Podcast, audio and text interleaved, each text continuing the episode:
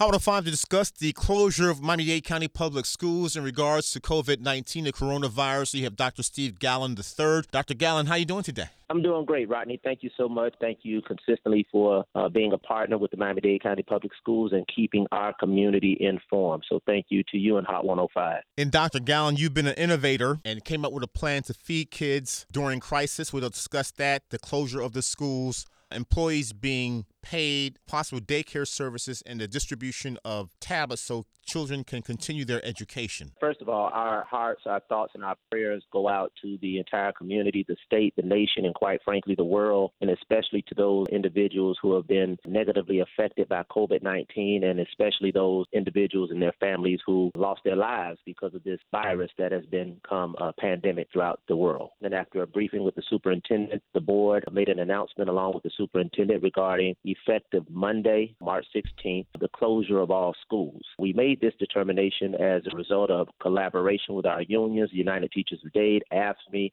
uh, FOP, various stakeholders throughout this community as it relates to the safety and security of our children first safety and security of our faculty and our staff to the continuity of education and provision for our families who work. So we know that the Miami-Dade County Public Schools is a major factor in the everyday lives of community members who work, parents who work, families who work. And Dr. Gallon, in addition to the COVID virus, we have food insecurities uh, in Miami Dade County. You came up with a plan almost five or six years ago to address this. And will this food insecurity uh, reduced or free meals be available? Miami Dade County Public Schools, we have a student population that is approximately 73 plus percent of our students are on free and reduced lunch. There were some lessons that we learned in the past several years as a result of mandatory school closures that came with hurricanes. And actually, I was very honored and humbled to be the author of the item. I proffered an item in October of 2017, Rodney. I never thought that we would be using this particular provision and policy and a plan based on something that we could not have anticipated.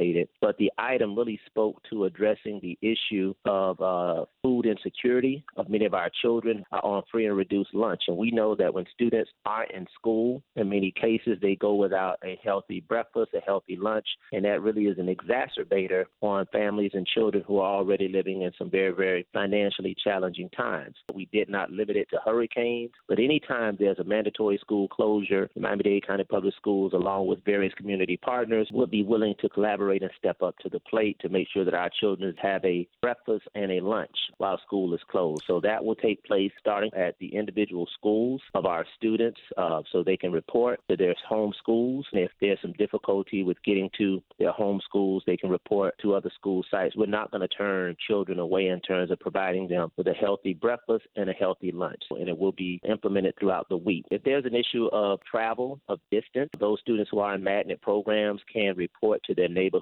schools. We are a very committed and a very compassionate school district, so we will not be turning any of our children who can document that they are students of the Miami-Dade County Public Schools, but they don't attend the neighborhood school. They can report to the neighborhood school and, and get a free breakfast and lunch. Breakfast will be starting at 8 o'clock. Lunch will be starting around 11.30. And Dr. Gallon, we're going to talk about some other issues later this morning about employees being paid, uh, the tablets that will be distributed to children, and more. But thank you for the clarification about the free meals for food insecurities in Miami-Dade County. We're speaking to Miami-Dade County School Board Vice Chair Dr. Steve Gallon III. Thank you. Always a pleasure, Rodney. Thank you, and be safe, and, and let's be safe and sanitary. Take care.